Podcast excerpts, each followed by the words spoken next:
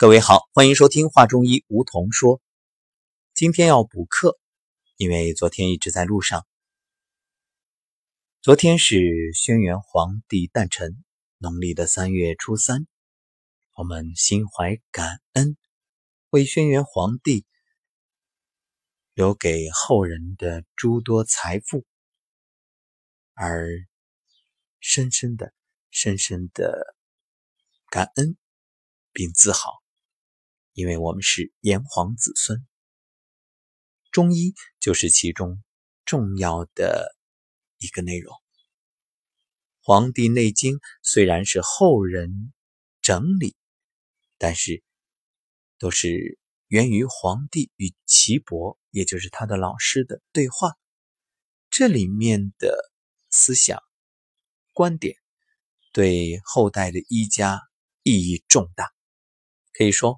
我们现代的养生基本上都是围绕着《黄帝内经》进行传承与传播。我们所表述的九牛一毛，所以如果你能把《黄帝内经》给读好了，那你真的就懂了如何养生，也就真的会百病不生。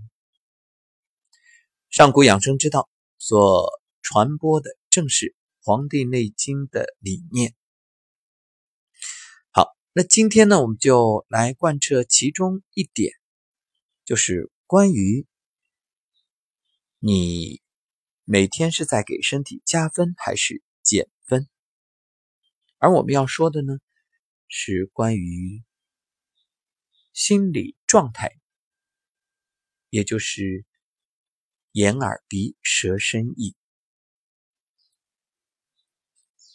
知道吗？养生不仅取决于你吃什么，还取决于你看到的是什么，听到的是什么，想的是什么，你心里的状态是什么。就是同样一件事儿，那有人会看到积极的一面，有人却只看到消极。昨天在出差的路上，因为航空管制，所以飞机呢被迫等待。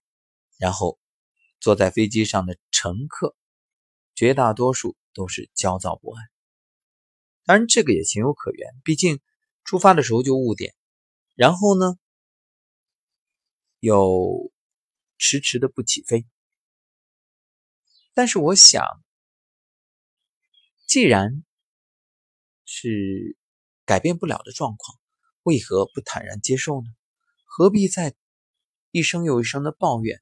不断的去制造负面情绪呢？这个时候，安之若素是最好的选择。现代社会信息污染是导致我们身体出现诸多状况的罪魁祸首。所以这污染分两方面，信息是一个，食物是一个。你吃下去的食物各种添加剂要靠身体，靠各个器官把它代谢掉。同样。你听到的、看到的、想到的种种负面的信息，也是要靠你的心理这种意念去把它化解掉。你说现代人无聊到什么程度？各种八卦、小道消息是人们津津乐道的话题。实际上呢，你看到的这些，第一跟你一点关系都没有。包括明星的什么绯闻啊，什么这个那个的，再有就是这些负面信息，它只会污染你。还有一些是增加人的各种欲望，所以你看，语不惊人死不休，很多媒体的这种评论或者说关注的点，都是阴暗的、负面的，因为好像不是这样的话，就无法提升这种阅读量、点击率。一切就是为了吸引人的眼球，甚至会故意炒作一些负面信息，包括现在的很多选秀的节目也是这样。嗯，说来说去都是导演组安排的，就为了让人关注，迅速传播。我们分析一下世界万物，其实都是阴阳相生，所以这个有好的，当然就会有坏的，这是很正常的事情啊。我们也不能否定它的规律，但是。如果你想健康，如果你要修行，一定是关注好的内容，关注积极的、健康的，吸收阳气。那你盯着健康的，盯着积极的、正向的，你就变成积极的、正向的，你也就经常能得到这种信息。所以你关注什么，你就得到什么，也就是我们常说的心想事成。那反过来，如果你总是关注负面，那你的生活也就充满了阴暗。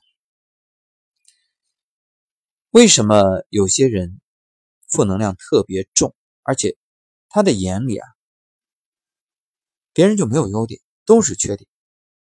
因为他的能量场有问题，他的能量就是负面的。所以一句话，就是因为他喜欢吸收阴气，而不接受阳气，那他自然阴性的力量越来越强。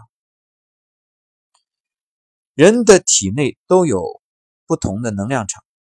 阴性能量大就喜欢吸收阴气，阳性能量大的自然就吸收阳气。所以啊，有句俗话叫“搬弄是非者，正是是非人”。要注意，这种人就是因为他体内的磁场啊负面的太重了。那怎么办呢？要想改变，那就是一个做忏悔，再有呢，可以诵经啊，可以多关注。积极的信息，多做善事，心存善念，口吐莲花，这样就好。所以，其实世界就是阴阳对立的。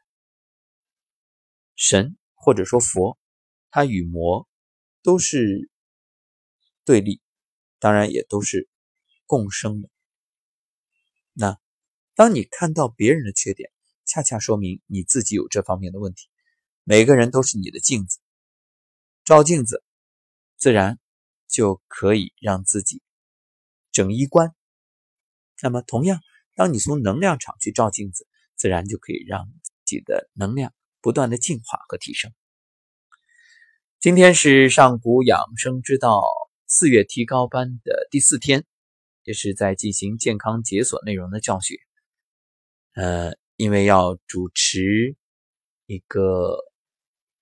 公益活动，今年是汶川地震援助十周年，所以赶来了成都啊，不能在宁波陪伴大家，在这儿就祝各位同修能够每天吸收正能量，让自己越来越好。好，感谢收听，我们下期节目再会。